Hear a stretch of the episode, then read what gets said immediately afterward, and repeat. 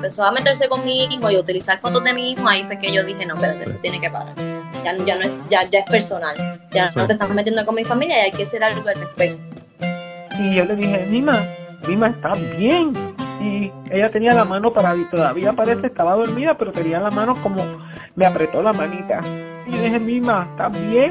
Y lo único que yo escuché que ella dijo fue como bendiga o te bendiga o algo de bendiga. Y se murió. Bienvenidos al podcast cucubano número 400, el episodio 400, mi gente. Yo no sé si celebrar los años o celebrar los números de episodios, pero yo estoy súper contento hoy. Yo les dije la semana pasada que tenía un invitado o unos invitados bien especial, reincidentes. No son solamente invitados reincidentes, son eh, co-hosts del podcast. Tengo aquí a César y a Ruth. ¿Cómo están, gente? Válgame De Dios. vuelta. Y vuelve el pobre pejo arrepentido. Obviamente, si yo iba a hacer el episodio número 400, a quien tenía que invitar era a ustedes, obviamente, porque ¿a quién más se va a invitar para un episodio 400? Porque a nosotros nos invitan solamente en el 300, en el 200, o sea, cada 100 episodios aparecemos. Bueno, te Sí. podemos, te podemos, no. te podemos invitar en el, en el 200, 225, 250, 275. Lo que pasa, Ruth, es que tú estás como fucking J-Lo. Conseguirte a ti y lograr que tenga un, un espacio de una hora para grabar conmigo es, un, es como sacarle dientes a un hipopótamo. Está cabrón. No, ya, ya estoy reorganizando mi agenda. Entonces, llevamos desde que empezamos con Cubano, ella lleva diciendo que está reorganizando su agenda. Me encanta. No, no, no, no, no, ya, ya me mudé, ya me Ah, mudé. Sí, ya tengo más tiempo, más tiempo disponible, así que Pero mira, ¿y, no- que y dónde estás ahora? Espérate, espérate. No tienes que dar la dirección específica, ¿verdad? Para que no vayan los fans allá, pero ¿para dónde te mudaste? me mudé a dos cuadras de donde vivía. Oh, wow. Es que a Ruth, a Ruth la, la, la asaltaban cuando jugaba Pokémon Go eh, en, en el apartamento viejo y se mudó a dos cuadras de distancia para que no le robaran. No, mentira, Wow. tampoco, tampoco son dos cuadras, pero sí es como la barriada de al lado, es mucho más seguro. Es mucho más seguro el barrio, el Sí. edificio, etcétera, etcétera. Ya no me van a saltar jugando Pokémon. Ya tú no, ustedes no Ahora- juegan Pokémon, así que qué carajo Pokémon van a jugar ustedes. Ya ustedes no juegan. No, Yo tampoco, estamos, estamos como que el Pokémon Go se ha puesto imposible de jugar. Hay que, hay que hacer como los iPhone, hacerle jailbreak para poder usarlo. Y lo mismo con el Pokémon Go, hacerle, hacerle una, uno de estos apps de, de- de que tú puedes caminar sin caminar, para los vagos como yo. Pero bueno. Mira, y, y bueno, hace tiempo que no hablamos.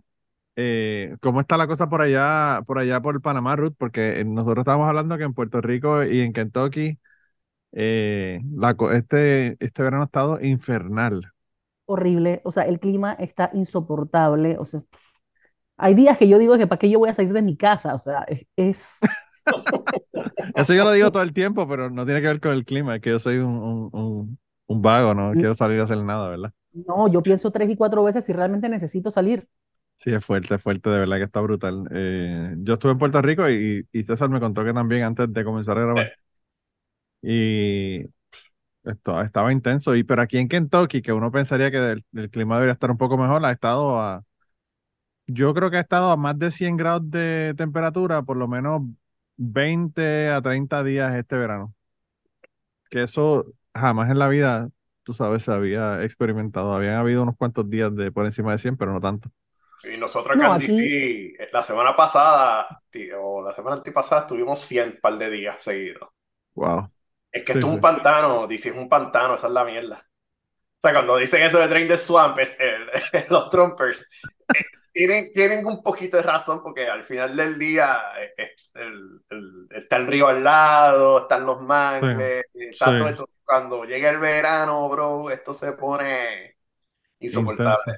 Intenso. Intenso. Wow. Eh,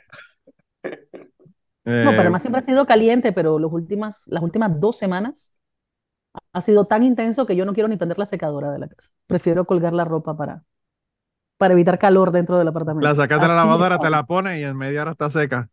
Exacto, perfectamente bien. Es más, yo salgo al balcón de mi casa y quedo con un bronceado tropical así bien sabroso. Wow. Wow. Diablo, está brutal, de verdad que. Pero el calentamiento global no existe, esas son cosas que se inventaron los liberales.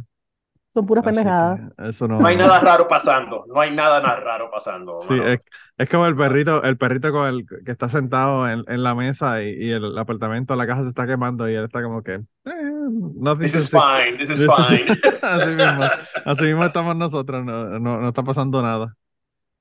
Eh, yo, pero yo creo que ellos, ellos ya se graduaron, los conservadores ya se graduaron de, de no creer en el calentamiento global. Ellos, ellos ahora dicen, sí, se está calentando, pero los humanos no tienen nada que ver.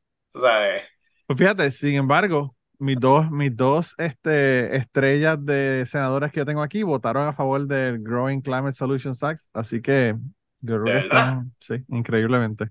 Sí, las cosas Pero- están cambiando. Yo creo que, yo creo que esta gente está dando cuenta de que yo estaba hablando ayer con, ayer o anteayer, con, con Gary Gutiérrez en el programa de él, ajá, de que se están dando cuenta de que ellos son el perro que agarró el carro que estaban corriendo toda su vida. Y ahora no saben qué hacer sí. porque lograron quitar la, la ley de Roe versus Wade sobre el aborto en los Estados Unidos y entonces ahora todo el mundo se le fue en contra por el asunto y Sí. entonces es como que anda, espérate un momento, ¿qué carajo está pasando? Tú sabes. Sí, lo que han estado es cogiendo una pela tras otra. Sí, sí. Y, y bueno, Mitch decidió, Mitch McConnell, mi, mi querido senador, decidió que él se va. Mitch o el, Mitch o el zombie o, el, o, o- o el, o, el- o la, o la- ¿cómo se llama esto? El, el worm parasítico que tiene que estar viviendo en el cerebro de él controlándolo. Sí, el tipo, el tipo tipo, tiene un no glitch. sé, tiene un tiene un, glitch. gli- tiene un glitch. Sí, mano, el pobrecito Benito. Aquí le dicen glitch Mitch. Es el hashtag que usan para él. Glitch Mitch. De verdad. Sí, bien cabrón, bien cabrón. Y eso que son la gente que lo quieren, que votan por él en Kentucky. Imagínate la gente que no lo quieren. Mira, Ruth, eh, y entonces eh, tú estás conectándote con un hotspot porque se te fue el internet. eh, Estás, estás casi como en Puerto Rico, ¿ah? Bueno, no se me ha ido la luz, pero sí se me cae el internet. En Puerto Rico alternan, ¿verdad? Una cosa a la otra. Después el agua.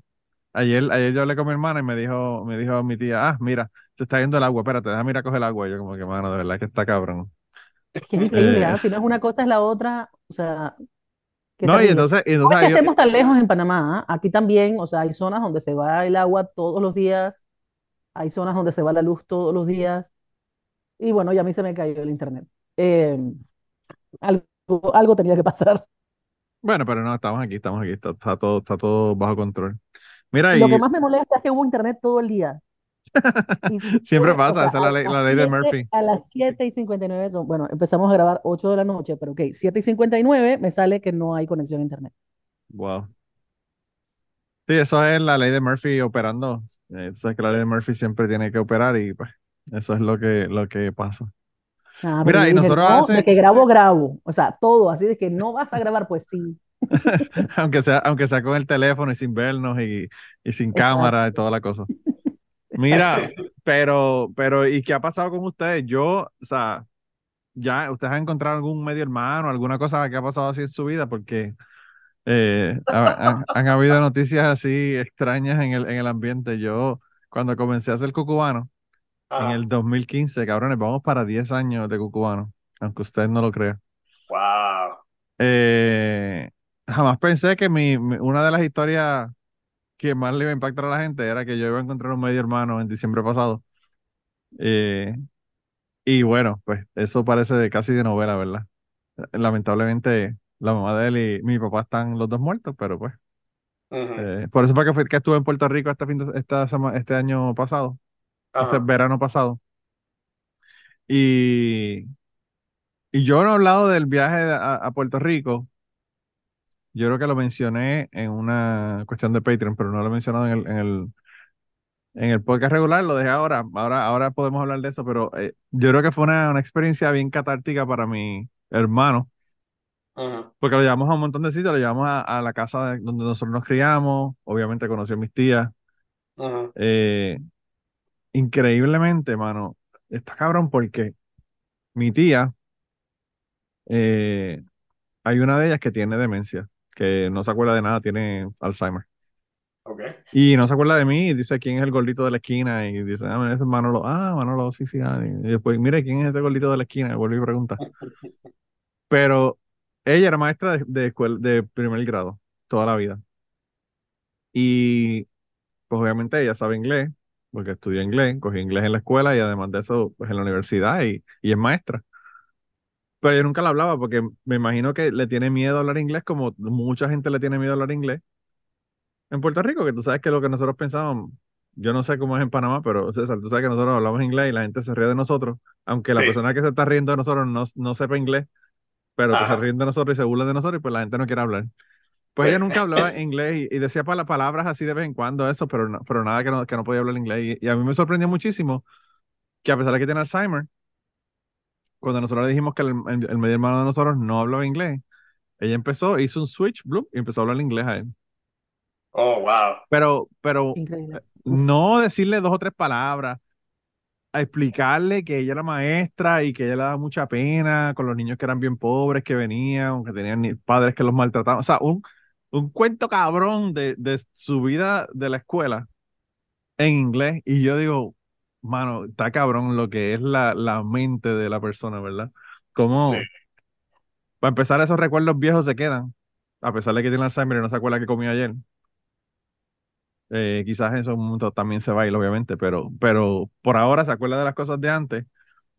Y como el inglés no se le olvidó. Y, y mano, estamos hablando de otro idioma, estamos hablando de lo que ella nunca lo usa realmente, porque ella no habla inglés con nadie.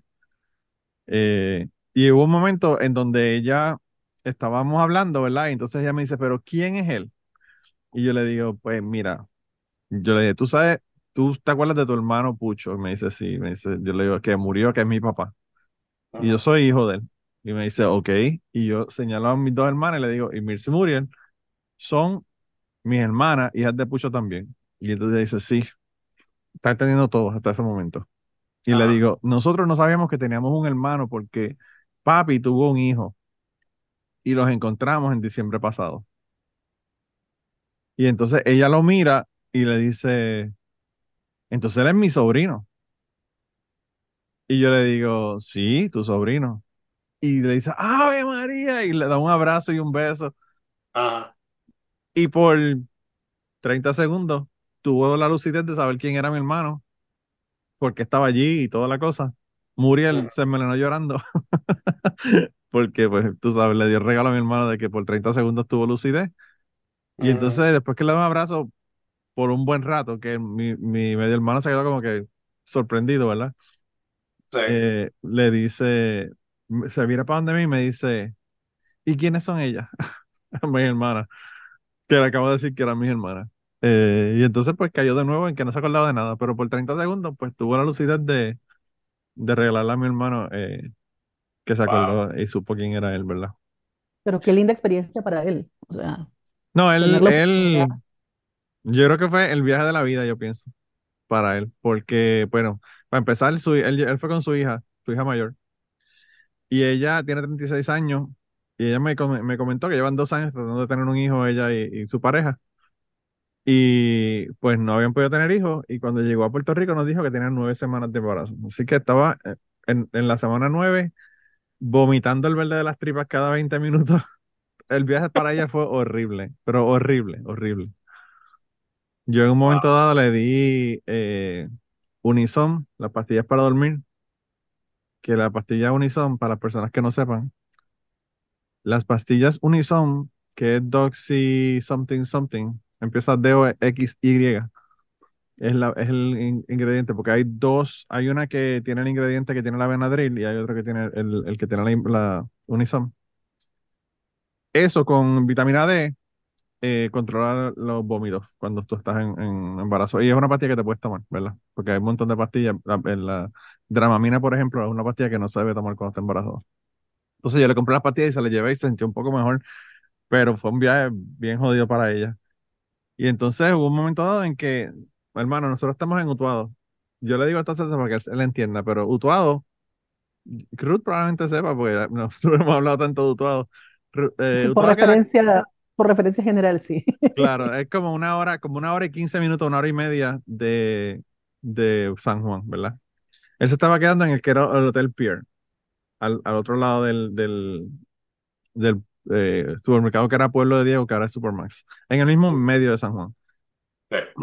Y entonces, pues nosotros fuimos para Utuado y ella se sintió mal, se acostó a dormir y cuando se levantó estaba, pero peor todavía, y con el calor cabrón que hacía, ella dijo que se quería ir para, para el hotel. Y nosotros, el papá dijo, pues yo te llevo al hotel. Y yo le dije, vamos al hotel. Y todo el mundo, tú sabes que en Puerto Rico, César, la gente, tú dices que vas a viajar una hora y se creen que tú vas a ir en una expedición con un machete. Sí, Tú sabes.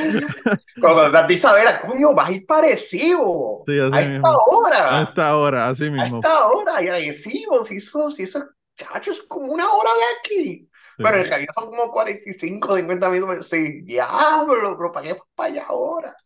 Pues nosotros, nosotros eh, llegamos a como a las 10 de la mañana, almorzamos y cuando ella se levantó como a la una, yo le dije, vamos y la llevamos y regresamos, que se joda, eso, no- eso es mierda. Y todo el mundo como que creían que nosotros estábamos diciendo la locura más grande del mundo. Y yo dije, eso, vamos ahí, regresamos, eso es ahí al lado, tú sabes. Yo que, que decir voy a ir a casa de la, la tía que vive en Atlanta cinco horas, para mí era cerca. Ujú. Pues imagínate, una hora es nada. Pues fuimos, la llevamos al hotel y regresamos. Y cuando regresamos, entonces fue que fuimos y le enseñamos la casa, enseñamos un montón de, lugares, ¿verdad? Y lo llevamos a la, donde papi trabajaba, en la cooperativa cosechero de tabaco, que, que está destruido y básicamente ahora se está convirtiendo poco a poco en un bosque. Lo llevamos ahí para que lo viera. Y, y después fuimos a la tumba, cuando regresamos de San Juan. Ok. Y ahí fue donde el hombre realmente se desboronó, cuando llegó a la tumba. Wow. porque él, eh, la tumba de papi tiene una cruz, en la- una cruz bien grande con, con el- una placa que dice, ¿verdad? El nombre de la familia y todo lo demás. Y él puso la mano en la, en la cruz y dice, wow, tantos años, tantos años que yo estaba esperando este momento. Y ahí empieza a llorar. Wow. Y, y yo le dije a mi hermana, vamos a darle unos minutos ahí para que, ¿verdad? Esté procesando el proceso este de, de- de estar ahí. Entonces nosotros nos fuimos a otra tumba de una tía de nosotros y lo dejamos allí, porque tú sabes que a veces la gente, qué sé yo, habla con los muertos, se sienta, que, que él hiciera lo que él quisiera, ¿verdad? Porque no solamente era la tumba de papi, era la tumba de papi y la tumba de sus dos abuelos que también están enterrados en el mismo lugar. Entonces Tenía yo, sí, yo pienso que fue bien catártico el, el viaje y, el, y aparte de que él, yo cuando lo encontré tenía 63 años, pero ahora tiene 64 que cumplió en, en, en marzo pasado. Y mano, en 64 años ya uno se imagina que no va a encontrar a la familia de uno. O sea, toda la vida buscándola. O sea, yo no estoy muy al tanto del cuento, pero este, él, él- no sabía que ustedes existían, ustedes no sabían que Bueno, él existía. nosotros no sabíamos que él existía, él sabía que nosotros existíamos. Él sí, pero ustedes no. Sí, sí, porque lo que pasó fue que, bueno, para darte cuenta largo corto, hay un Ah. episodio completo de esto, pero el, eh, mi papá se mudó para, para, para New Jersey en el 57, Antes de conocer a mi mamá, antes de nada. O sea, él se fue para, como, como todo el resto de los puertorriqueños que se mudaron en la década de los 50 para Estados Unidos a buscar trabajo. Y él se mudó para New Jersey. Entonces él conoció a esta muchacha, empezaron a salir. Papi estuvo menos de un año porque a mi papá lo llamaron y le dijeron que una tía de él se había suicidado. Mm. Y él tuvo que ir para Puerto Rico para, pues, para el entierro y todo el proceso, ¿verdad? Que por cierto, no llegó porque cuando llegó ya estaban en las novenas porque pues obviamente tú sabes que los mensajes en aquella época pues me imagino que no eran tan rápidos y conseguir un avión, los vuelos no eran siete vuelos en al día, tú sabes, todo ese tipo de cosas. Y entonces cuando papi regresa para, para, para Puerto Rico, le ofrecen trabajo en la cooperativa cosechera de tabaco y decide quedarse. Y la chica estaba como, nosotros calculamos, basado en el- cuando él nació y cuando papi fue para Puerto Rico y el entierro de la, de la tía de papi y todo lo demás, ella tendría cuatro o seis semanas de embarazo, que probablemente ni ella sabía que estaba embarazada. Ok. Y entonces después de eso, eh, dos años o algo así, dos años y medio después, papi empezó a salir con mi mamá y se casó y después nació mi hermana y mi otra hermana y Dios. Pero nosotros no sabíamos, ni papi tampoco sabía. O sea, sí, el nene nació y nadie sabía nada. Claro, y entonces ella, la mamá, pues obviamente esperó, papi nos regresó. Las comunicaciones, tú te podrás imaginar conseguir una persona en Utuado, ahí, ¿sabes? Yo pro- probablemente no sabía ni siquiera dó- de qué pueblo era papi. Más en esa época, claro, exacto, sí. Y pues estamos hablando de, pues no hay teléfono, no hay Facebook, no hay nada de, no, no hay WhatsApp. Así que, pues no, no la pudo conseguir hasta ahora. Entonces su mamá murió en el 2006 y papi murió en el 2011. O sea, que nunca ninguno de los dos se enteraron, ella no se enteró de que había encontrado a la familia, ni, ni papi se enteró de que tenía un hijo. Nosotros fuimos donde un amigo de papi y porque yo dije, si alguien lo, si alguien sabe si papi sabía o no, es este amigo de papi, que eran súper, súper amigos.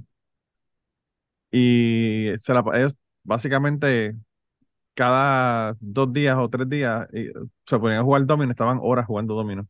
Él y dos más, y dos más. By, by the way, para que sepas, César, eh, un- uno de los, de los partners de, de jugar domino de papi era el, el Peco González, el fondista de Puerto Rico.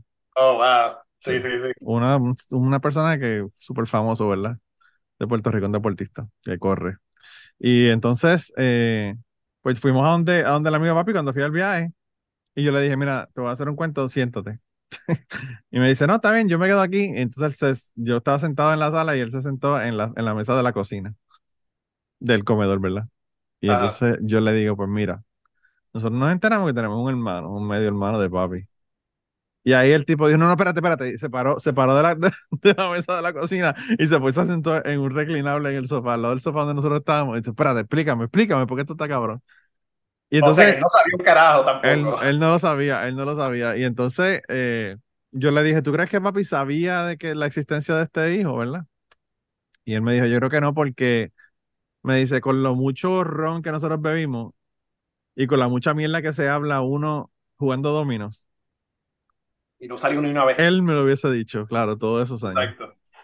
Eh, y entonces me dice, tu papá me dijo incluso que él, de la vez que le pegó cuernos a tu mamá y toda la cosa, y que tu mamá le sacó la pistola a la, a la muchacha y toda la pendeja, que eso lo contó mi hermana. Mi hermana no quiso, mi Wow. hermana no quiso contarlo aquí, se fue a contarlo en el, en el podcast del Chapín, porque pues mi hermana es así especial, pero bueno. Sí, sí. eh, no le voy a decir un carajo a Manolo. claro. Así que, no, que si- hasta eso él sabía, pero no, pues no sabía de los días. Así que yo creo que realmente papi no sabía, nu- nunca tenía ni idea. Eh, pero no, él fue solamente un fin de semana y la pasó súper bien realmente. Y yo no sé si se iba a poder dar incluso, porque fue en el momento en que estaban los fuegos, que tú sabes que Mm. se cerraron todos, todos los aeropuertos de Newark y todo eso, se cerraron por uno o dos días y eh, es- Sí, sí. fue para esos días que nosotros íbamos para allá, para Puerto Rico. Así que eh, fue un viaje súper interesante, súper bueno. ¿Y él cómo llega a contactarlos a ustedes? Yo me hice una prueba genética con 23andMe Ok, Oh. y 23andMe nos Ok. mandó el mensaje. 20 Hay mucha, 23andMe. hay mucha historia así ahora. Sí, Sí. pero el caso fue que, que a mí me había encontrado su hija tres años antes. Lo que pasa es que el, eh, mi medio hermano se estaba divorciando y ella Mm. como que no quería añadir más estrés y pendejadas en la, su vida en ese momento y no le dijo nada. Pero ella me dijo que estaba, en, estaba esperando a ver en qué momento él sacaba el tema para ella preguntarle y decirle, ¿a ti te interesaría hacerte una prueba genética? Sabiendo que me iba a encontrar porque ella me había encontrado. Claro, claro. Sí, Lo sí. que pasa es que ella nunca quiso hablar conmigo. Yo le mandé un mensaje y le dije, wow, que tenemos, compartimos un montón de material genético, era como 10 o 12%, una cosa así. Mm. Eh, y entonces ella ve mi nombre, mi, mi hermano sabe el nombre, el nombre de mi papá, que es Manuel Matos, que es el mismo mío. Y entonces, pues ella dice, carajo, esto tiene que ser un hijo de mi abuelo. Pero pues nunca me contactó porque ella entendía, y yo realmente la entiendo, ella entendía que eso le correspondía a su papá. Claro. hacer Claro. esa, esa conexión y no ella. Y entonces por eso ella nunca me, nunca me contactó. Pero él, cuando yo lo contacté por primera vez, él me dijo que, que, que papi, eh, él, él de mi papá, lo único que sabía era que se llamaba Manuel Matos, que era de Puerto Rico, y tenía una foto de papi que obviamente que él, su mamá le había dado de, de papi con su mamá. Y entonces nos mandó la foto Oh, wow. De papi con mi Ok. hermana del 1957. Ese es tu papá. Sí. Estamos aquí en, en audio, ¿verdad? Pero estoy enseñando la foto. La foto la voy a poner en Twitter para que la vean, pero Y esta es la mamá La mamá de la él. mamá del la mamá de mi hermano, sí. Ok. Y entonces la mierda es que como mis tías están cabronas, porque no le cabe otra palabra, mi tía Miriam me dice, tu papá vino de Nueva York con la foto de una muchacha, que es esa muchacha que está en esa foto. Mi tía se acordaba todavía de la foto y, papi, y me dijo, tu papá tuvo esa foto aquí un montón de años Hasta que empezó a salir con tu mamá y me dijo, bota esa foto que me va a traer problemas. Y, y Estaba botó la foto. clarito. Estaba clarito. Claro, no, no, no. Sí, Y, el- sí. y el asunto es que mi tía, mi tía me dice, me dice, ay, si yo hubiese sabido eso, yo no hubiese votado esa foto porque la tuviéramos todavía. Bueno, chica, que hindsight is is 2020, ¿verdad? Después que le ven Hindsight's 2020, exacto. después que le ven los huevos al perro, dicen que es macho, pero pues claro, tú sabes. Pero ella dice que sí, que, que ella se acuerda de la, de la muchacha que era ella, que no hay duda, o sea. Pero mi, mi hermana Mirza estaba preocupada por el asunto y toda la cosa. Y yo le dije, Mirza, es fucking una prueba genética. Las fotos se pueden photoshopear, pero la, la, la 23andMe y la prueba genética no se puede photoshopear. Exacto. O sea, no hay duda de que es hermano de nosotros, ¿verdad? No hay Sí, duda de que es hermano de nosotros. Wow, Así que, pues, eso es lo que, lo que pasó en el viaje de allá de Puerto Rico. wow. Qué locura. Sí, es una de esas cosas que uno dice, wow, eh, parece de novela, ¿verdad? El, el asunto. Eh, y nada, ya, ya pues ya no, seguimos en contacto. Yo hablo con él, el- el- el- la, mi sobrina, yo eh, el- soy tan morón que en uno de los Zooms yo dije mi media sobrina y Gary me dijo, todas las sobrinas son media sobrinas, porque uno es familia de uno de los, de los familiares y no del otro. Así que no es media sobrina, es sobrina. No, exacto. No existe el medio sobrino. Claro, eso, es que como estoy con lo de medio hermano lo tenía pegado y, y, pues, así que un, un saludo a, Gary Gutiérrez y gracias por aclararme de que, de que, no- de que soy un morón. Este, pues ya le hicieron baby shower, se enteraron de que va a tener una, una nena, tú sabes, toda la, toda la cuestión. Así que estamos, estamos en contacto, seguimos en contacto. Eh, a ver cuándo vienen a Kentucky para que conozcan a, a los rednecks de aquí de Kentucky. Tengo que darme la vuelta para allá, mano. Mano, cuando tú quieras, loco, no, Me, no, me me- me debes un bourbon. Pero mira, cuando yo vaya para Kentucky, yo quiero que tú me dejes a mí un bourbon del de verdad, de que tú me digas, mira, cabrón, esto no es, esto no, esto no es trampa de turista, Ah, esto es lo que se toma aquí, cabrón. No me dejes una mierda de Jim Beam. Si te voy a comprar, si te voy a comprar algo que vale la pena, realmente lo que te voy a comprar es por debajo de la mesa Moonshine. Eso sí que es lo que es de Ave la verdadera de Kentucky. No, pero, pero aquí eh, el bourbon, eh, yo le compré uno y se lo llevé a Gary, que se llama Ah. Old Forester. Old Forester, yo tomo a veces, sí. Pues ese, yo conseguí uno aquí que la compañía donde yo compro el, el alcohol tienen, compraron dos barriles e hicieron dos tiradas de single barrel de esos dos barriles. Ellos se los envasaron y se los numeraron. Y yo se los llevé a Gary Gutiérrez. Ah, chacho, mano. Ya, Gary- Gary, Gary, Gary, te debe un montón ahora mismo, ¿sabes? Yo no Gary, sé si él lo, yo no sé si él lo sabe, pero César Gary, se va a sentir por tu favoritismo a Gary. sí. el, el Eso, que eso es Gary- material de que cuando Gary no te quiere hacer un favor, se lo tienes que sacar en cara todo el tiempo. Exacto. No, cabrón, yo te traigo un, un Ford Forester numerado, tú sabes. Sí, sí, sí. Sí, eso es, está bien cabrón. Él lo abrió, lo abrió en un restaurante que fuimos y, y to- lo tomé y de verdad que... Lo que pasa es que Gary es, es muy hardcore. Gary se lo toma sin hielo ni nada. Yo le pongo hielo, ¿verdad? Pero Gary no, Bueno, Gary... sabes que yo soy, yo soy igual, yo, me- yo me lo tomo sin hielo. Sí. Yo Pues, soy eh. Yo Porque quiero, sin hielo se disfruta mejor. Sí. bueno, es que no, es que no se diluye, es que no se diluye. no se diluye, exacto. Eso Ah. es lo que a mí me gusta. El sabor siempre está ahí, Sí. tú sabes. Pues sí, aquí, chacha, aquí, aquí te puede llevar a mil sitios. Aquí hay una destilería bien rara cerca de donde yo vivo y te puede llevar a, a una que queda justo al lado de la que se destruyó. Yo no- ¿Tú te enteraste que hubo una destilería aquí que se, que se cayó? ¿Una qué? Una destilería que colapsó. Eh, no, no sabía. Cabrón, cabrón. Yo la vi y lloré. El almacén donde tenían todos los barriles, ese almacén se cayó, se destruyó. Y el bourbon se fue para el río, cabrón. Que by the Ah, way, tuvieron una, una multa cabrona de ambiental, pero se perdió todo. Estamos hablando que fueron. video, yo vi un video hace un par de días de, de un viñedo en Portugal que la misma mierda, se les rompieron los tanques Uf, y tú ves esta calle y tú ves la ola de, de, de vino bajando por la cuesta. y todos los alcohólicos nadando. Todos los alcohólicos nadando en la, en la Sí. acera. Qué, qué tragedia. Ay, cabrón. Está fuerte, de verdad, está fuerte. Eh, pero no, aquí aquí hay miles de destilerías. Loco, lo que pasa es que tú no tienes que venir a, a Kentucky donde yo vivo. Tú, tienes, tú puedes venir a Nashville, tú puedes venir a Bowling Green, tú puedes venir a, a, este, Memphis. Eso está todo en el área, así que es cuestión de yo viajar Ah, en dos horas y ya. Ok, ¿dónde es que tú estás en Lexington, verdad? No, mano, ya quisiera yo estar en una ciudad que valga la pena. Yo estoy en el culo del mundo, en el oeste, casi, casi en Missouri. Oh, yo por alguna razón pensaba que estabas en Lexington. No sé de dónde saqué esa idea. No sé. O si fue- estuviste en Lexington, esto así que conseguía buen bourbon, porque ese es el área. Pero no, no, no. Yo estoy en- completamente hacia el oeste. Yo estoy a 20 minutos del río Mississippi, para que tengas una idea. ¿De, En ¿A cuánto?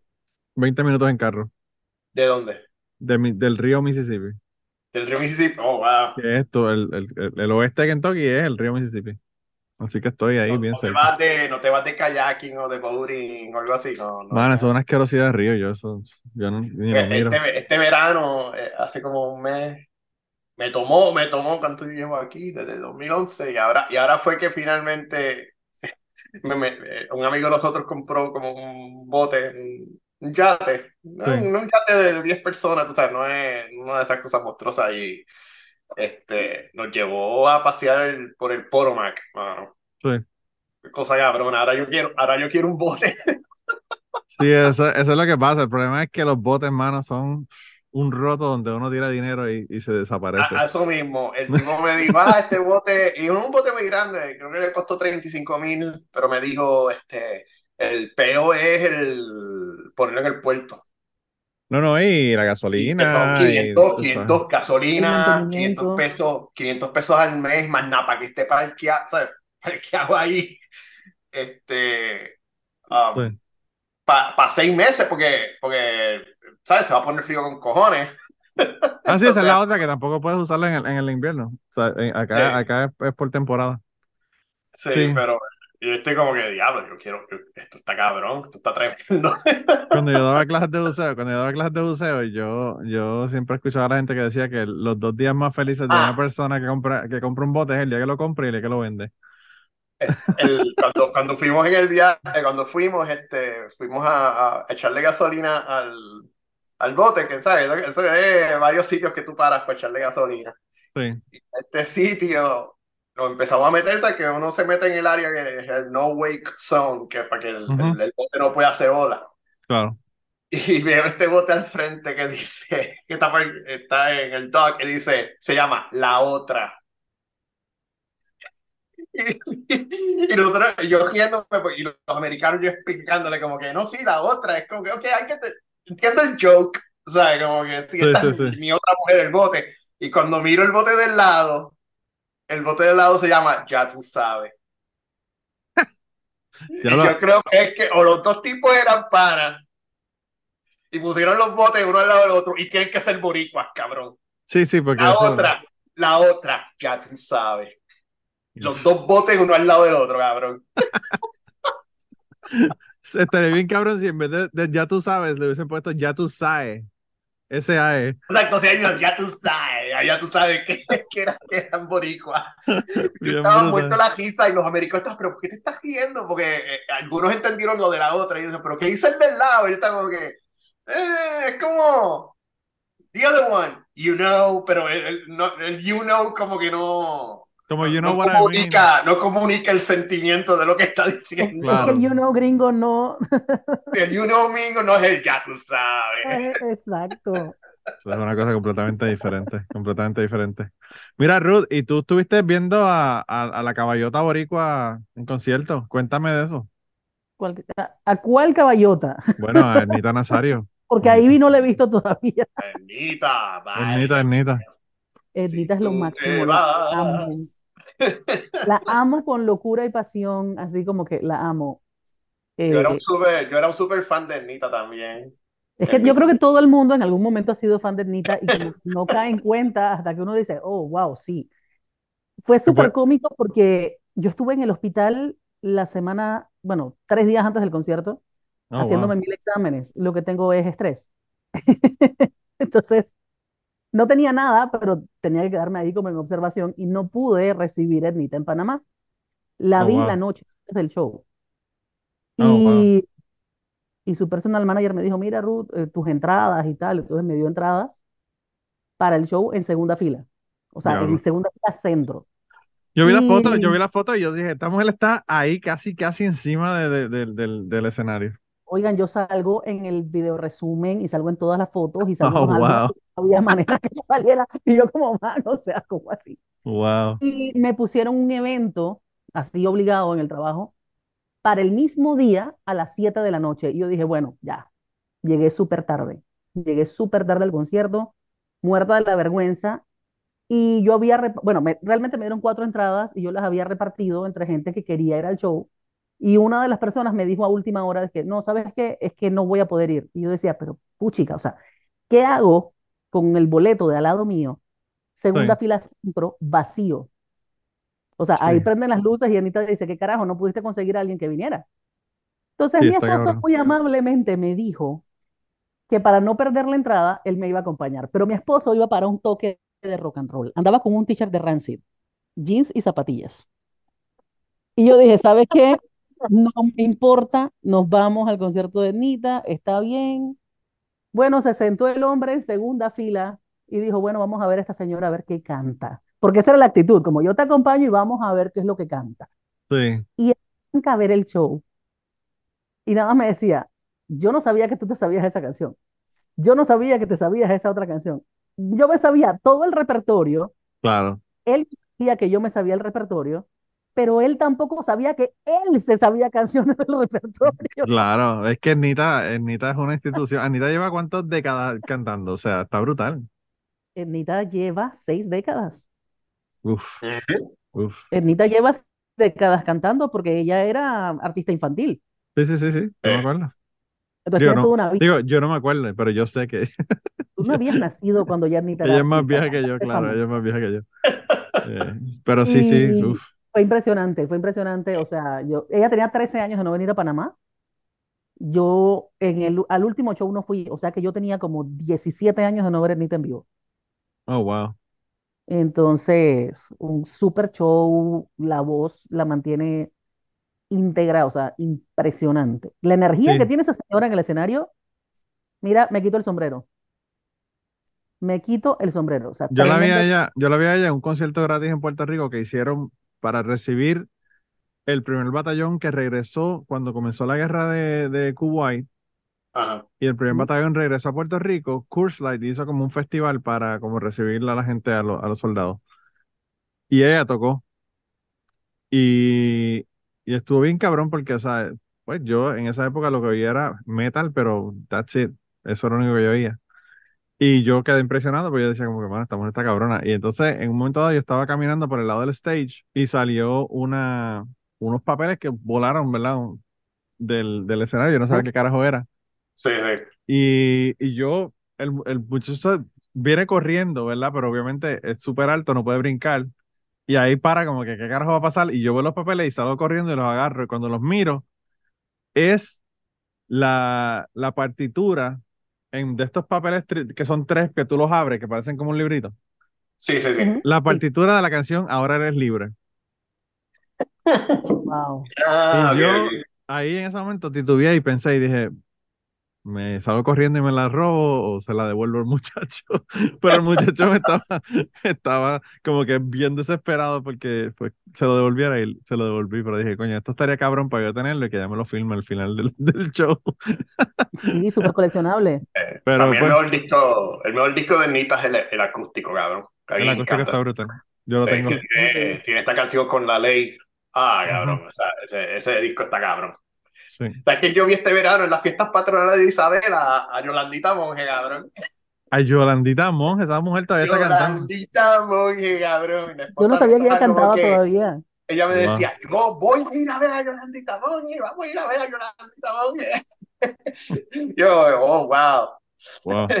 Este, pero sí, no, no, canta igual, canta igual. Este, la única- lo único fue, mi hermano es músico y este, eh, yo, yo estaba caminando de, de- de- del frente del escenario y volvía para hablar con el hermano mío, volvía y, le digo, y me dice mi hermano cuando vengo, cabrón, ella está usando pista. Ay, no. Wow, corazón cantaba igualito. Exacto, exacto, con razón. A mí Sí, eso, no. fíjate, yo, no- yo te No, digo una no, cosa. eh, oye, verdad, ¿eh? Aquí- Aquí no hay ni... ¿De dónde está saliendo esa guitarra o lo que sea? No, era una pista. Yo, mano, yo tú no sabes a mí lo que me jode que la gente haga eso. Yo prefiero ir a escuchar a Motley Crue sin que pueda cantar Vince Neil. No, pero ella Ah, estaba cantando, ella estaba cantando. Pero Ah. la, Ok, no, estaba haciendo la banda, ella tenía una banda, pero la banda estaba tocando, pero encima de la pista, ¿tú me entiendes? Sí, sí, sí, sí, No, sí. no, la Ahora voz era sí. sin duda, sin duda, la voz era ella, pero el, el, el- la, la música de background, pues... Sí. Bueno, eh, me no, imagino, pues, me imagino que lo que pasa es que la cantidad de músicos que necesita para hacer la música que suene como ella quiere que suene, no Ujú. la podía tener en unas fiestas patronales porque lo que le pagaron probablemente fue una mierda.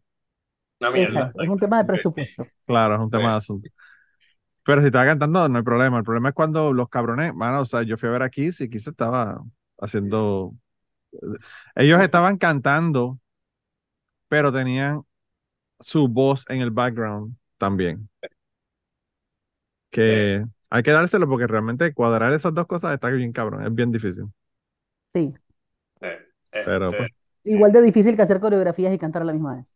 también, también. La gente tiende a criticar eso cuando, cuando artistas como Chayanne, por ejemplo, tú escuchas que está como que la voz en el fondo, Sí. pero el día que bailes como Chayanne y puedas cantar, avísame, o sea, El día que tú tengas 50 años y te veas como Chayanne, no tienes ni que preocuparte por más nada en tu vida. exacto. eh, yo te digo que, yo te he dicho que la, la familia mía entera es músico, ¿verdad? Yo soy el traidor.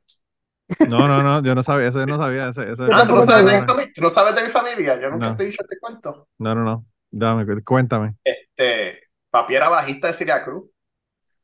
¡Eh, diablo! Ah, Este, so, mi papá, ok, este, ahora con mi hermano y con, y con, bueno, con mis sobrinos ahora son cuarta generación. Wow. Este, mi abuelo era un cantante de una banda de San Germán, la Happy Hills. La gente más vieja se acordará de esto. Este, pro- eh, era- él era el vocalista. Entonces, mi papá este, dio clases de música con San Antonio, dio clases en Cora. Y Yo sabía que tu papá era maestro, pero no sabía que era de música. Sí, sí, este papi tocaba con, tocó con una banda que se llamaba Los Selectos en Arecibo. Entonces, la forma que ocurre lo de, lo de Celia es que eh, papi se unió a, una, a otra orquesta que se llama Concepto Latino en, en que eran de Arecibo. Y esa or- Celia no viajaba con una orquesta, porque eso es imposible. So, Concepto Latino tenía el contrato que el segundo que llegara Celia Cruz a Puerto Rico, pues Concepto Latino era la banda que La banda que la vaqueaba. Sí. Exacto. Entonces, pues, pues, Noche de Gala. Tú ves en YouTube, tú puedes encontrar videos de Celia en Noche de Gala y papi está atrás con el bajo, con el bajo dándole duro. Wow, qué brutal. Este, Festival de la Salsa, este, entonces lo mismo con Daniel Santos y Santitos Colón. Este, so, pa- pa- papi, papi, era- pa- pa- pa- papi está duro. Este, Bueno, si es maestro, obviamente tiene que estar cabrón. O sea, está retirado. Entonces mi hermano este, tiene una academia de música ahora en Isabela. Eh, él ha tocado, él, este, los- las promociones de ahora de Víctor Manuel de Isabela, no sé si las has pero visto. mira, César, no seas cabrón, dale el anuncio a la, a la Academia de Música. La Academia de Música JESG, o sea, de José Enrique Santiago Gómez en Isabela. Academia JESG. eh, y mi hermano tiene una maestría en música, en, eh, saxofón. Y este, el año pasado, eh, él, mi papá y mis sobrinos fueron objeto de un, de un artículo en el Nuevo Día de, de, de las cuatro generaciones de, de músicos. ¿Y por qué carajo yo te tengo aquí a ti? Aquí tengo que tener a tu papá y a tu Sí, exacto. No, no, yo, yo creo que a papi hay que entrevistarlo y, y que nos diga toda la, todo, todo lo que ha hecho. Hay cosas No, que mano, es que yo no me Tiene que tener tremendas historias. historias, Sí, sí, mano, las sí, historias. papi, papi tiene, tiene un, un montón de historias. El problema es Este, que tú no puedes estar porque no, no me las va a contar. Las historias de Perico y todas esas cosas no me las Sí. va a contar. Bueno, papi, papi era, papi, pa- papi es una persona religiosa y tranquila. so, No, no, pero yo no te digo de él, yo te digo de su alrededor, El cabrón. Ah, de su alrededor, todas las cosas tienen que haber visto, sí. Mira, una, hubo un día, hubo un día, yo me acuerdo, yo tenía como 13 años, algo así. Y me acuerdo que, este, como- no, yo tenía como 14 o algo así, porque me, me acuerdo que yo creo que me dejaron con, los- con cuidando a los nenes. Y como a las 5 de la mañana, este, me levanto y, y no me acuerdo quién era, o mami o papi, y estaban durmiendo en la misma cama conmigo. Y yo, pero ¿qué pasó aquí? ¿Por qué papi y mami están en el cuarto durmiendo conmigo y con mi hermano? ¿Verdad? Y yo, ¿qué pasó? Entonces mami me dice, "Eh, no hagan ruido. Y yo, ok. Es que Santitos Colón está durmiendo en el cuarto de nosotros esta noche. Se tra- Wow. Y se trajeron, se trajeron a Santitos Colón y cuando otro- y, y, y fue que Santitos Colón estaba durmiendo en casa. Wow, diablo. Y, y, nada, el otro día lo conocimos, en casa todavía hay fotos, ¿sabes? Están las fotos de nosotros de ese día con él y señor, brutal. Un señor muy, muy bueno y, y, y la pasamos súper yo así en la nube, como que, oh my God, estamos jangueando con Santitos Colón y se quedó en casa y desayunó en casa. Y yo. Son la gente que tú ves en la televisión y tú dices como que, wow, como que tú no los ves como personas reales, ¿verdad? Que tú los ves que están allá. Sí, que son Sí. otro planeta, te quedas Sí. como que, oh wow, no, no, esta gente no existe, esta gente no existe, no puede ser. Sí. Este, otro cuento, yo tocaba, yo tocaba, yo, ok, yo, yo soy ingeniero, eh, a, mí lo que me gusta son las computadoras, pero yo sí tengo, yo sí tengo entrenamiento formal en piano.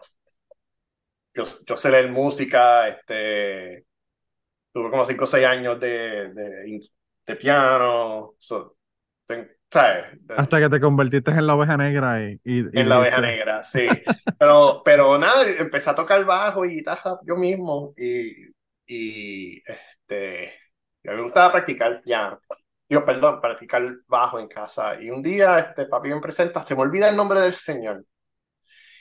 Y está toca la canción que yo estaba practicando, o sea, una de las canciones que yo estaba practicando, porque yo, yo seguía tocando y ellos hablando. Entonces de momento el señor escucha, era una canción de Cristian Castro. Y se olvida la canción. Y el señor me dice, "¿De ¿quién es esa canción? ¿Quién está cantando eso? Como que, este, Cristian Castro. Y el tipo viene, empieza a cantar la canción, pero con otra, con otra tonada, o sea, con otra, con otro ritmo. sí. Y el tipo nos dice, esa canción es mía. Y, What? y esa canción es mía. Y, y, y entonces eh, hizo un comentario como que, ¿y dónde están mis royalties? Sí, ¿dónde está el dinero? El, el dinero que me debe el cabrón de Cristian Castro. Y él dijo, no, no, yo voy a llamar a fulano de tal cuando yo salga aquí. Yo no sé qué pasó. Era- era- Diablo, diablo, está Tengo que brutal. buscar la canción, cuál era. Yo, yo me acuerdo de la tonadita, pero no me acuerdo del título. Y era, era como un remake. Era un remake y el tipo le empezó a decir, no, cabrón, esa canción es mía. Pero eso, fíjate, eso hace, hace años atrás lo hacían mucho y la gente no se daba cuenta. Ahora no, porque ahora está jodido con el con internet. Pero en la década de los 70 había gente que cogían canciones y las, las hacían, hacían el remake y nadie se enteraba un carajo. o No, nada, y que, y que o sea, el- el- el- eh, son canciones conocidas y las hacen, pero tú le debes royalty al.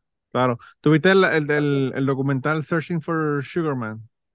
No, no he visto eso. Tienes que verlo, tienes que verlo. No te voy a dar ninguna, nada, no te voy a decir nada. Velo, está bien cabrón. ¿Y tú lo, tú lo llegaste a ver, Ruto, no? ¿O no llegaste a ver Yo el sí documental? ver. Yo sí lo vi, pero no voy a spoilear a nadie. Mano, qué Pero cosa sí. tan cabrona, ¿verdad? Sí, hay que verlo. Y lo que está cabrón es que el, el, director del documental se suicidó después, como dos años después de que lo hizo. Ganó, ganó un Oscar ese año, mejor documental. Y dos años después se suicidó. Pero no, no te voy a... Por cierto, la persona que es el personaje principal de, o sea, el subject del documental, que se llama Rodríguez, murió recientemente, hace tan cerca, hace como un mes o algo así, que, que murió. Oh, wow, eso no lo sabía. Sí, Rodríguez murió, eh, bueno, el otro día fue, te digo, hace menos de un mes que murió. Eh, yo me enteré porque, no sé, yo creo que fue que lo mencionaron en un podcast que yo estaba escuchando. Agosto 8 murió. Así que finalmente sí murió. Él no era inmortal, ¿verdad? No era de estas Qué personas que nunca morían. Eh, wow. Sí, sí, el tipo, a mí, no sé, yo, yo Bueno, tengo, va, va a seguir vivo mientras, eh, mientras Searching for Superman esté por ahí.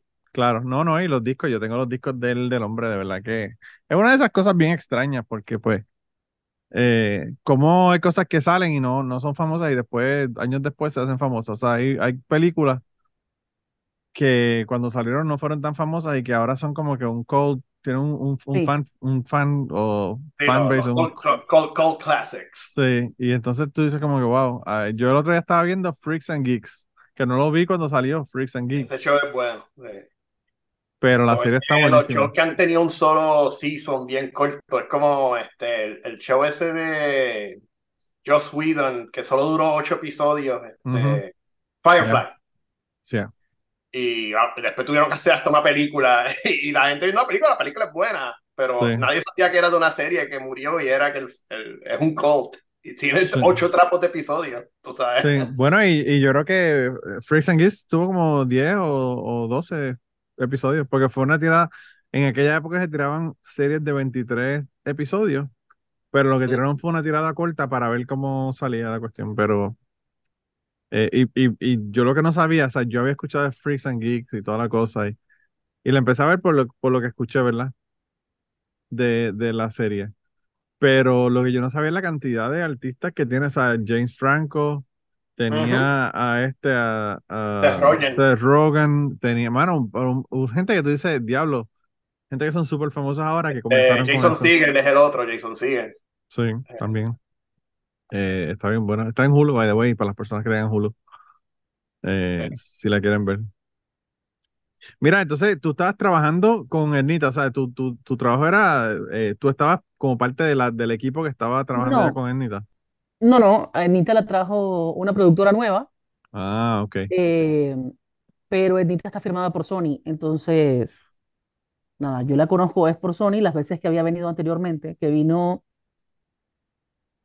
desde hace cinco años, ha venido cada dos, o sea, ya había venido dos veces anteriores. Entonces, ok. a través de la disquera, pues entonces yo la conozco, pero esta vez sí fue como, todo lo montó la productora y... Y yo en el hospital y de repente me escribe como, baby, ¿tú Wow. dónde andas? Que no te he visto. Yo como, ok. Acabo de salir del hospital. Diablo. Ya voy para allá. Entonces, ella tiene un podcast que graba los martes Ah, sí, no sabía eso. y me escribió como, bueno, voy a estar grabando el podcast en el hotel, en mi habitación, a las 8 de la noche. Entonces, cuando yo recibí ese mensaje, yo pensé como que me estaba avisando que iba a estar en grabación. Y yo Sí. dije, bueno, llego después de las 8, calculo, dije, y el podcast es en vivo, o sea, todavía me dice que es en vivo. Yo digo, bueno, no la voy a interrumpir, voy a llegar a las 9. Y de repente, como a las 8 y 45, me escribe el chico que le hace el contenido y me dice, oye, Ruth, ¿tú vas a venir? Y le digo, sí, es que ya voy en camino. Oye, me, me di- dijo en el podcast que me estaba esperando y que no sabía dónde yo me había metido, porque era en vivo con los invitados que estaban en el cuarto del hotel. Eh, a diablo. Y yo no llegué a la grabación. Wow. Dije, bueno, y aquí estoy esperando a mi amiga Ruth, que no sé dónde se metió, no llegó nunca. El problema yo creo que fue que no fue muy específica. Bueno, te dijo, mira, quiero que estés aquí para el podcast. Exacto, o sea, ella como que dio por sentado que yo estaba entendiendo que voy a estar grabando el podcast, ven. O sea, Sí, yo sí, sí sé sí, que el podcast es en vivo y sé que es semanal, pero, o sea, no sé, no sabía que me quería ahí echar Pero podcast. ¿cómo lo hacen en vivo? No entiendo. ¿Lo hacen por streaming, por YouTube algo así? ¿O? Lo hacen en streaming, no sé exactamente qué plataforma usa. En, lo- en Facebook uno lo puede ver los martes en vivo. Entonces, pero además de Facebook está en todas las plataformas, Ok. Pero Mm. no sé exactamente qué es lo que usa para. Yo hay, Para- hay personas que yo quisiera que hicieran un, un, un podcast. Yo me imagino que Anita tiene que tener también historias brutales de Sí. todos estos años de carrera. Tú te podrás imaginar las, las historias que tiene. Aquí yo Bueno, tenido ella- gente. Ella sacó un libro hace, hace cuatro o cinco años Oh, de wow. toda su historia. O sea, Sí. y, y sí, o sea, tiene cuentos para todo lo que se te pueda pasar por la cabeza, ella tiene una historia. Estoy Yo- segura. Yo vi un video, de- yo vi un video de ella en, en YouTube que era ella, o sea, era Juan Gabriel en México. Y Ednita Nazario estaba viendo el show. Y entonces en un momento dado, yo no sé si él se lo dijeron o se da cuenta de que está Ernita en el público. Y él, él no puede ni creerlo, entonces le dice, empieza a cantar, pero ella está en la parte de abajo y, y él está sentado en el, en el, en el escenario y está abajo y él está poniéndola para que cante. Hasta que finalmente le dice, no, no, no, vente, vente, sube, sube. Y la subió al escenario y cantaron una canción juntos. Eh, Wow. pero, pues, es una de esas cosas que, que tú sabes, eh, ella es ese tipo de persona que todo el resto de las personas que son famosos, cantantes, ¿verdad? Músicos, la respetan un montón porque, pues, imagínate. Sí, sí, sí, sí. Es que no solamente tiene como, como una carrera admirable, sino que además ella como persona se deja querer mucho. Sí. Es, es como muy, muy cercana. Y, y obviamente todos los artistas que han trabajado con ella, o sea, hablan bellezas de ella. Desde Ricky Martin hasta, no sé, menciona a quien sea, con quién no ha grabado ella en Puerto Rico. No, ella, Ajá. claro, ella graba con todo el mundo en Puerto Rico. Bueno, me da mucha risa porque quedamos hablando, al día siguiente del concierto de Nita, había concierto de Manuel Turizo, eh, que eso es como que el día a día en Panamá. Sí. Y yo como, no, hombre, Nita, y entonces mañana tengo que ir a ver a Turizo y tengo unas ganadoras de Dominicana y ahí llorándome, llorándole mis penas del montón de trabajo que tenía. Y ella me dice, a mí me encanta Manuel Turizo. Y le digo, no, a mí me encanta Ricky Martin y paremos de contar. Manuel Turizo, Ricky Manuel Turizo. Déjese de cosas, señora. Ricky Martin es más cercano a nuestra edad. Sí. Ricky Martin, ahora Ricky Martin, yo no sé, está como que medio apagado desde el, desde el revolú que ocurrió en Puerto Rico, el chisme. Eh, no sé, Sí. no sé qué ha pasado ahí, pero Se divorció recientemente y está por sacar música nueva. ah, bueno, pues mira. Ah, de verdad. Oh, wow. Sí, está, eh, bueno, lo que pasa es que lo último que sacó como que no, no, no pasó a mayores. Pero bueno, el, el chisme de Ricky es ese, anda por ahí grabando nuevo material. Yo me refería a otro chisme, pero bueno, esos son otros 20 pesos. Quizás tú no sabes No, ese yo otro chisme. el chisme, el chisme del sobrino. Sí, ese, pues ese es el Sí, chisme que sí, yo me refería. fue, sí, eso, eso Eh, fue noticia internacional, sí. ah, Pero pues bueno, no, no- hizo su sinfónico y le fue muy bien, ¿no? Pues de verdad que no sé, yo no, no- estoy totalmente desconectado, de- desconectado de Ricky. Tú sabes que yo, hay un, hay un podcast que se llama Sunday Papers, que son básicamente las noticias de la semana, pero con dos comediantes que lo que hacen es, ya tú sabes, burlarse y joder y, a- y hablar de las pendejas, ¿verdad? Entonces, pues ellos eh, dijeron algo de Ricky Martin y sé yo qué, y entonces yo le aclaré un par de cosas, ¿verdad? De Ricky Martin y le, y le expliqué, ¿verdad? Qué era lo que estaba pasando, porque como que ellos habían visto la noticia, pero la tuvieron que traducir con Google, con Google Translate y como que no entendieron bien, tú sabes, y yo le mandé un mensaje y le expliqué. Y entonces empezaron a joder que si Manolo mató, ah, Manolo mató. Yo creo que ese es el sobrino de Ricky Martin que está mandándonos una, una, una carta. Y yo, cabrones. Y ahora, de vez en cuando, cuando le mando algo, le digo, Manolo Mato, Ricky Martin's cousin, ¿verdad? Para que sepan quién es, para que sepan quién es.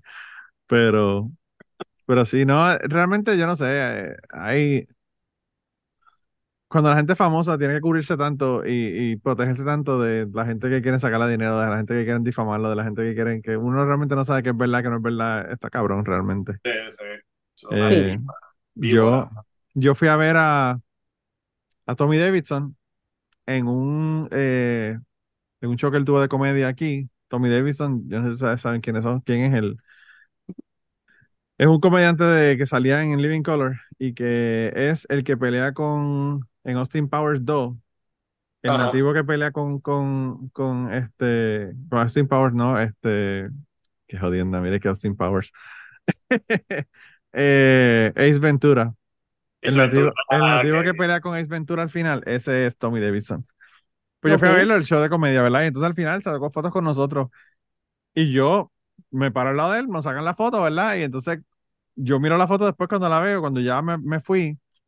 Y el tipo tiene el brazo alrededor mío, con la mano como si estuviera en el hombro, pero el cabrón no me está Levantada. tocando. Él no me está Exacto. tocando, tú sabes. Y entonces yo pensaba, carajo, ¿sabes? No entiendo, ¿verdad? Pero me imagino que es que, ¿sabes? Con, como No están te las puede cosas, tocar, no te puede uf, tocar porque lo puedes denunciar claro. por, por tocarte. Claro, y entonces, pues tú sabes, pues en- yo entendí esa, en ese asunto, y por eso es que todas estas cosas que salen, tú sabes, realmente uno nunca sabe qué fue lo que ocurrió o, o, o qué, tú sabes, cuál fue el asunto. Pero, Exacto. Eso es especulaciones completas, ¿verdad? Completamente especulaciones. Así es, así mismo. Mira, pero gente, llevamos ya más de una hora hablando. Eh, así que qué bueno que pudieron estar aquí ustedes y pasar un rato. Digo, digo, yo no los dejé hablar, ¿verdad? Como siempre, pero eso, eso es parte de mi naturaleza como podcastera. Tuvieron que, tuvieron que esperar como media hora para poder hablar en lo que le hacía el cuento del, de Puerto Rico y toda la mierda de allá del hermano. No, pero está bien, está bien, está bueno enterarse de los cuentos de todos.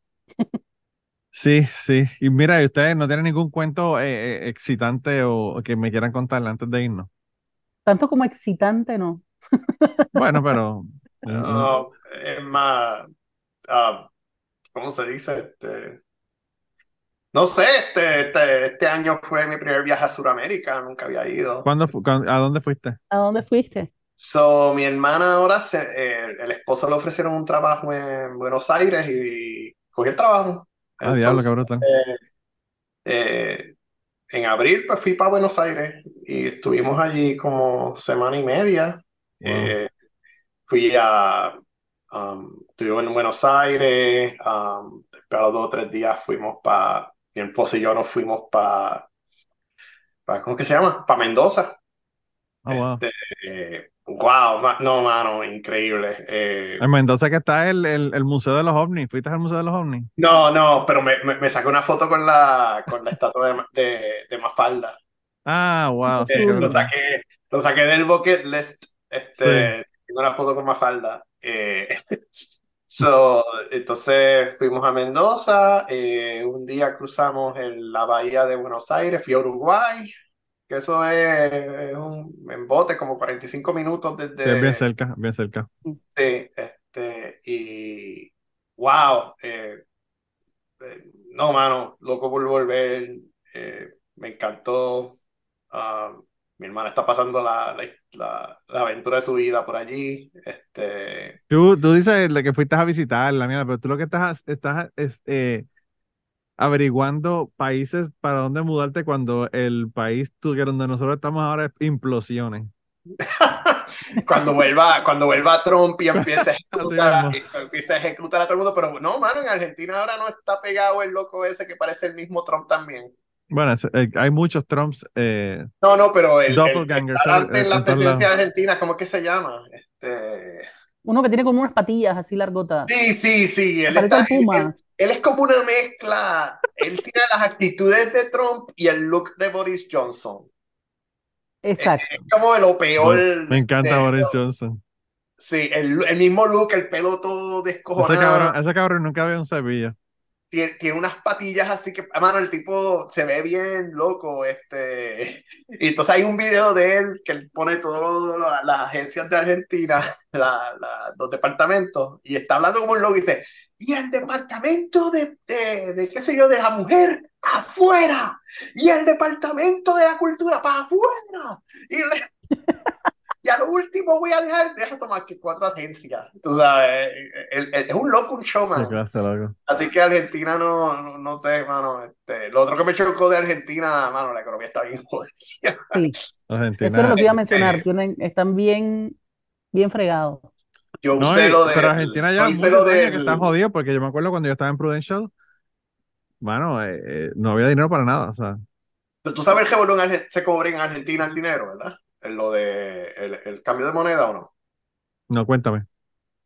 So, en Argentina está el cambio oficial, ¿verdad?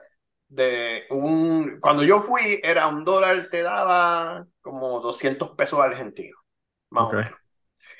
Pero hay un mercado en la calle que le dicen el blue, como azul, the blue. Ok.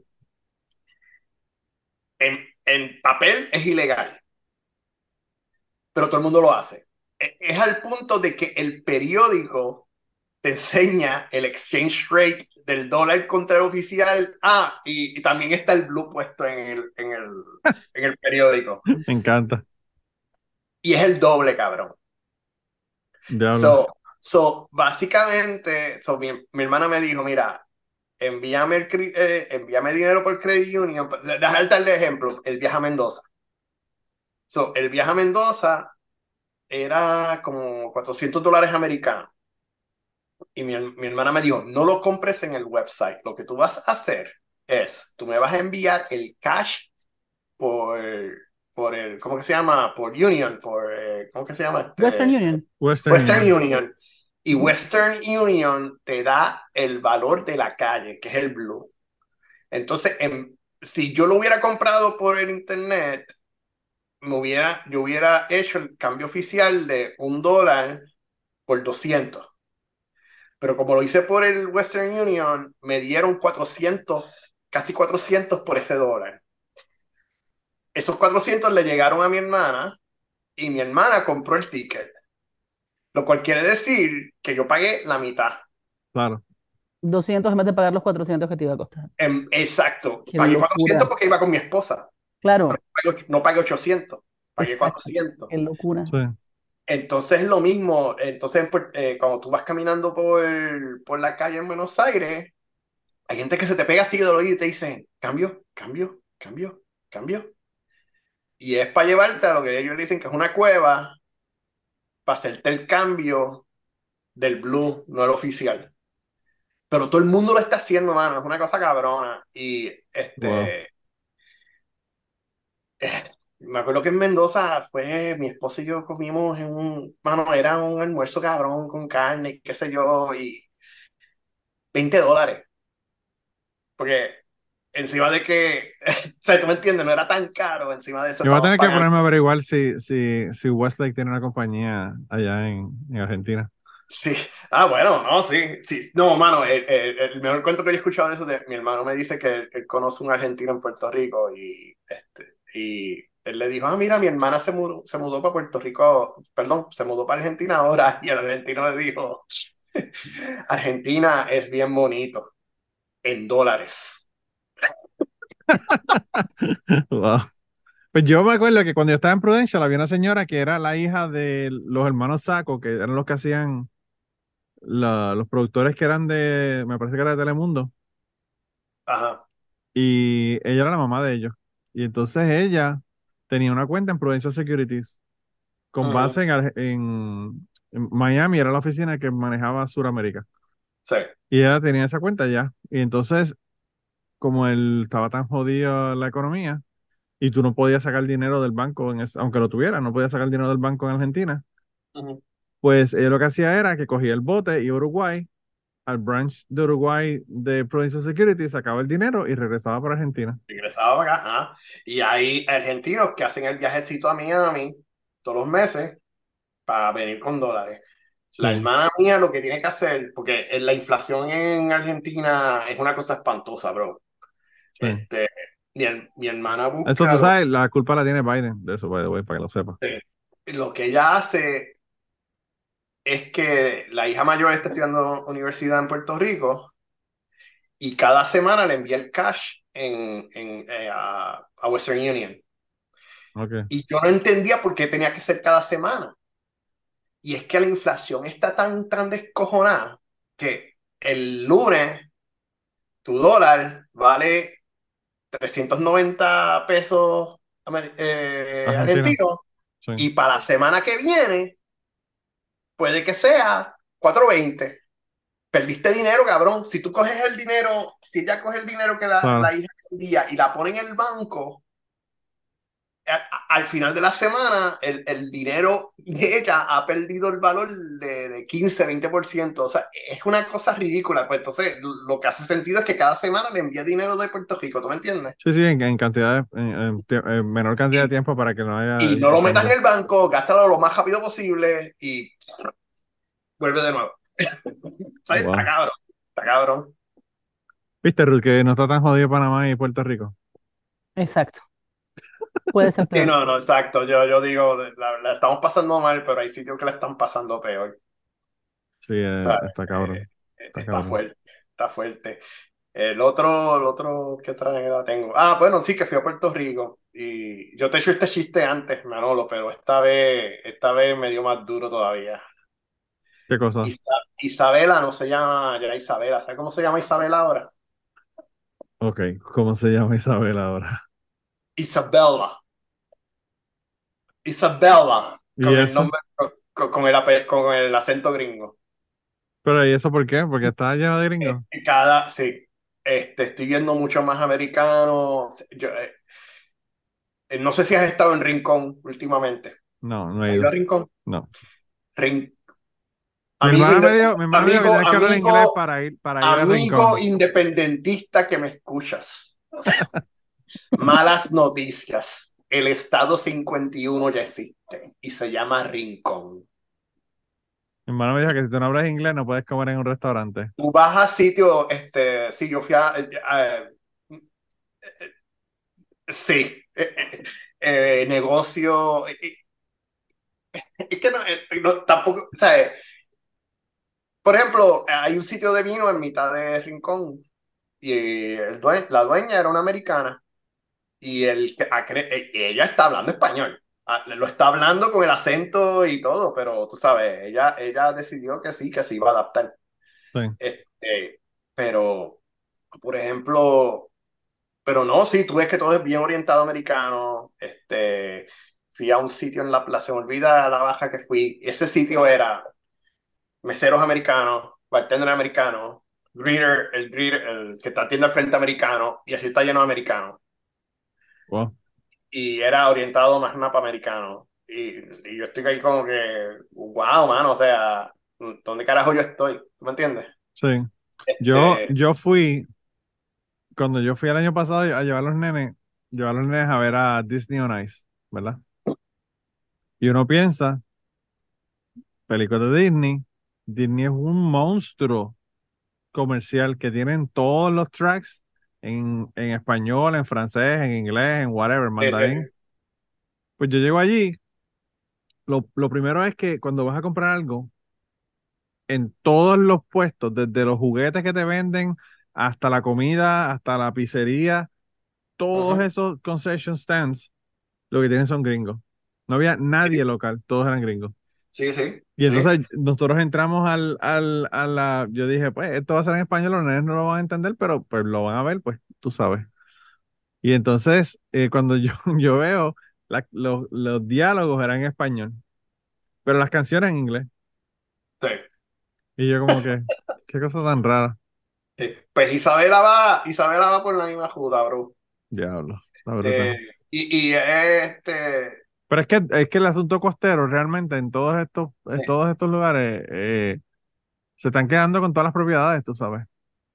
sí, toda esa área de Aguadilla, porque no, es que, es que en Aguadilla tienes la base, o sea, Claro. tienes la base Remy, y eso Sí. ahí está que el Coast Guard, está Custom Border Patrol. Sí, pero independientemente de eso, o sea, yo, yo estaba viendo eh, casas en Dorado por ver el precio Mm, y bueno, obviamente estaba viendo por ver realmente, pues estamos hablando de casas de 2 millones de pesos, 3 millones de pesos, 5 millones de pesos. Mi esposa me estaba enseñando hoy una Y- casa en, en Hobo, un millón de dólares, y estoy mirando la casa como que esta casa no vale un millón. Pues claro. Y, eh, eh, eh,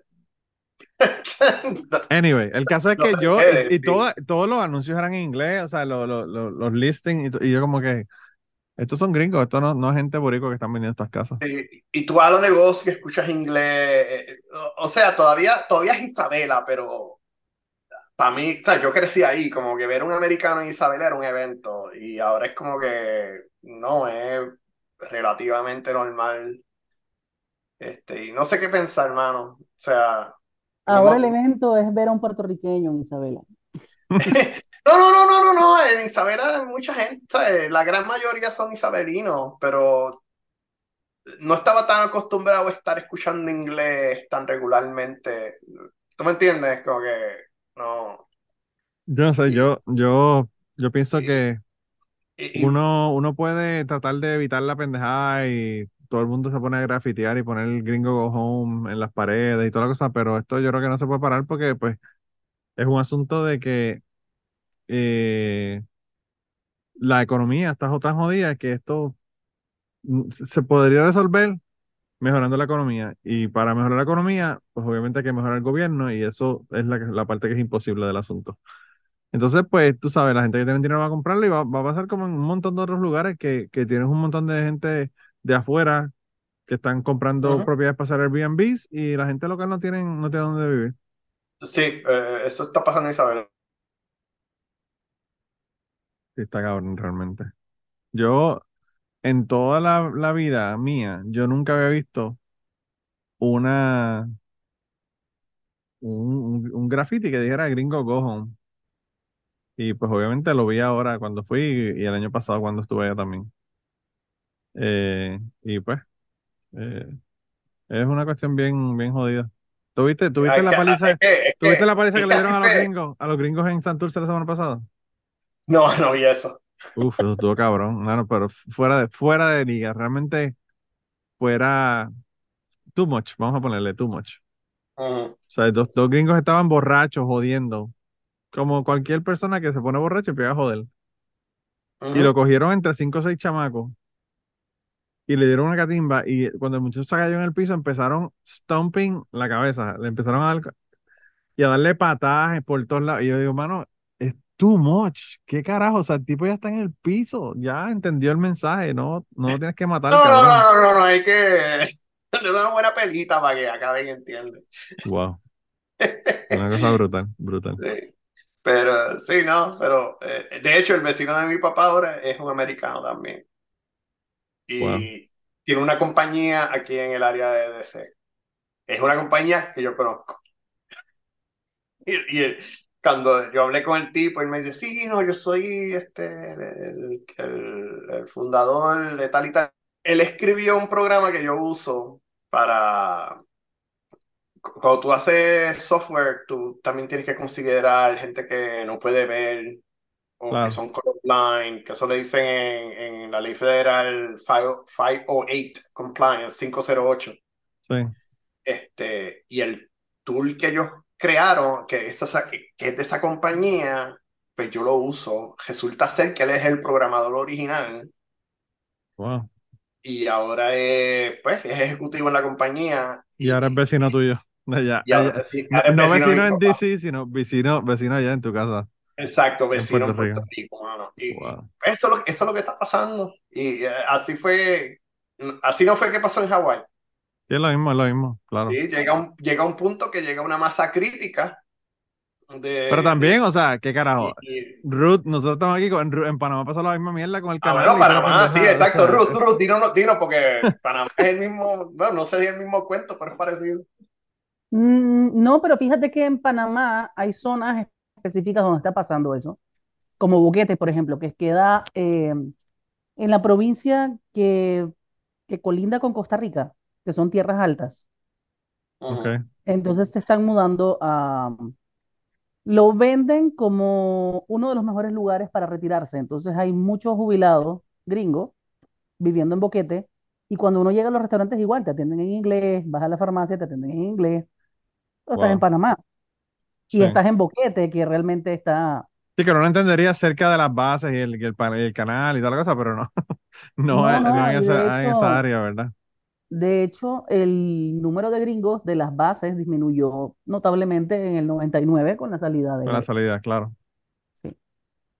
Ahora, nosotros Sí. seguimos siendo, por, por los tratados, nosotros seguimos estando bajo el ala gringa porque hay un pedacito del tratado que dice que si Estados Unidos considera que el canal está en peligro, pueden entrar Sí. Sí, claro. y no se le puede impedir. Oh, no sabía eso. Ok.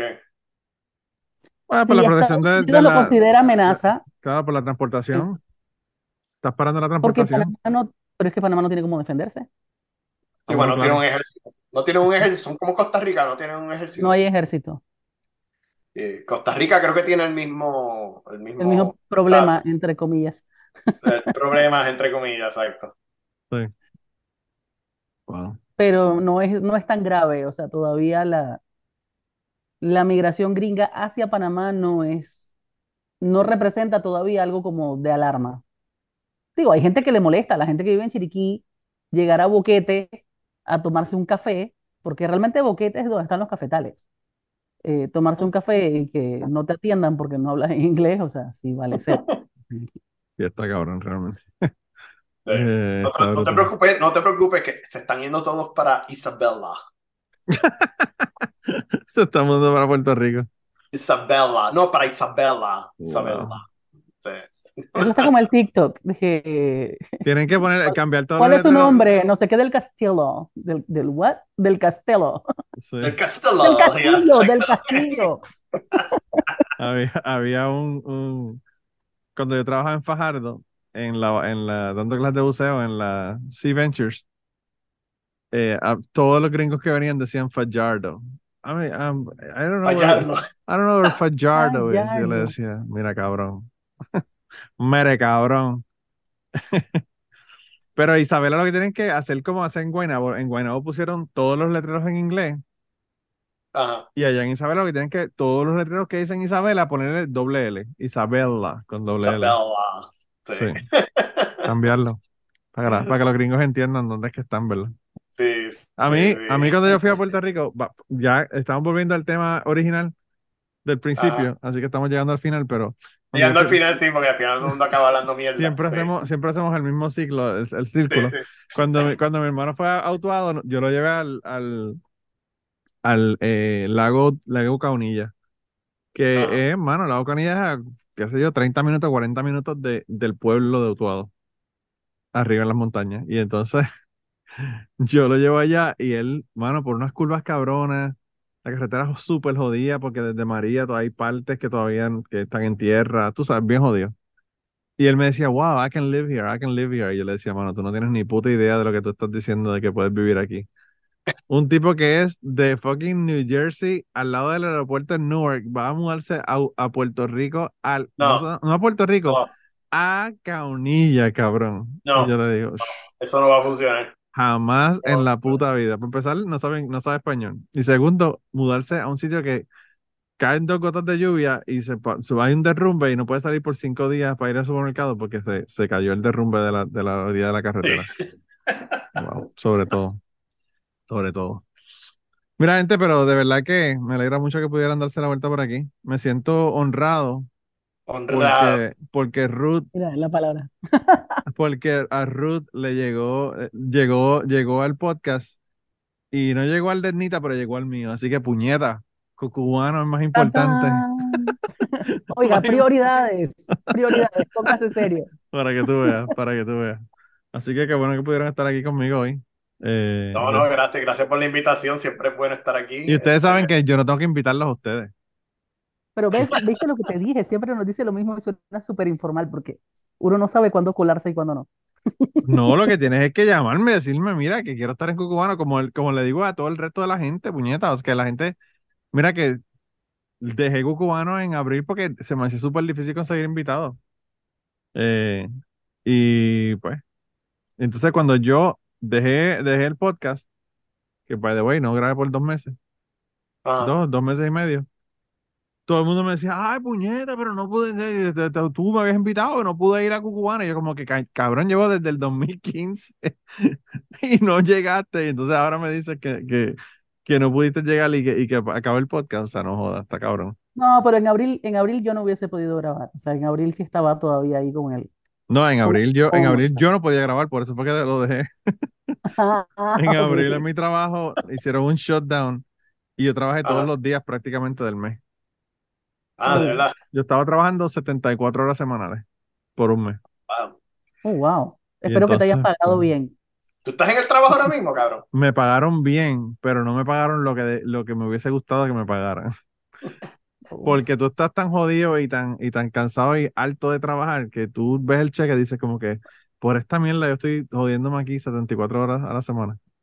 Pero esto lo hace más que cada una vez cada cinco años, así que no hay tanto problema. Yo estoy en mi trabajo, obviamente, yo estoy, no solamente, César, yo no estoy en mi trabajo, yo estoy en mi trabajo hoy y estoy trabajando overtime, así que estoy ganándome una vez y media lo que normalmente me gano cuando grabo el podcast. Grabando fucking, grabando fucking podcast. Claro, claro. Cabrón, tú estás viviendo el sueño. Qué El fucking sueño, cabrón. ¿Por qué tú crees que yo no me mudo de Kentucky? No es porque hay, no es porque me guste el senador que, que yo tengo en Kentucky. Es porque pues trabajo 14 días al mes y, y de esos días, tú sabes, no trabajo realmente. Qué felicidad. living the fucking dream, the American dream. Así mismo. Eso, Hi, madre, I'm, I'm Manolo Matos, loyal colonial subject. Love it here. Mi, herma- mi madre hubiese dicho que yo nací como la calabaza, con la flor en el culo. Así que. Así que así mismo es. Pero bueno, gente, se acabó lo que se daba. Yo voy a seguir hablando con estos dos, pero ustedes ya no van a escuchar más nada. Así que nos vemos, cuídense un montón. Eh, quizás si decimos algo interesante de ahora para abajo, lo pongo en Patreon. Así que patreon.com slash manolomato. Y nos vemos la semana que viene. Despídanse, No, gente. Ustedes no se acuerdan. No, sí. Bueno, Sí. gracias por la invitación. Y antes de terminar el podcast del día de hoy, queremos dar las gracias a las personas que nos han ayudado, ¿verdad?, para hacer el podcast posible. Eh, la primera persona que quería agradecerles a Raúl Arnaiz, que me hizo el logo de Cucubano. Raúl Arnaiz lo consiguen en patreon.com slash Raúl Arnaiz y allá pueden ver sus trabajos. Realmente Raúl es tremendo artista. Y además de eso, la canción del podcast la canta Maida Belén con Rafi Lina en la guitarra y Kike Domenech en el 4. Queremos darle las gracias también a ellos por permitirnos utilizar la canción para el podcast. Además de eso, a mí me consigues en patreon.com slash Manolo Matos o me consigues en Twitter como Manolo Matos y el podcast lo consigues como Cucubano Pod. Así que por allá nos puedes enviar mensajes, nos puedes decir eh, que nos quieres contar historias, te puedes autoinvitar a participar en el podcast. Siempre estamos buscando invitados nuevos que tengan historias interesantes, así que no, no dudes en llamarnos si tienes una historia que nos quieres contar. Y nada, espero que pasen una semana increíble y nos vemos prontito.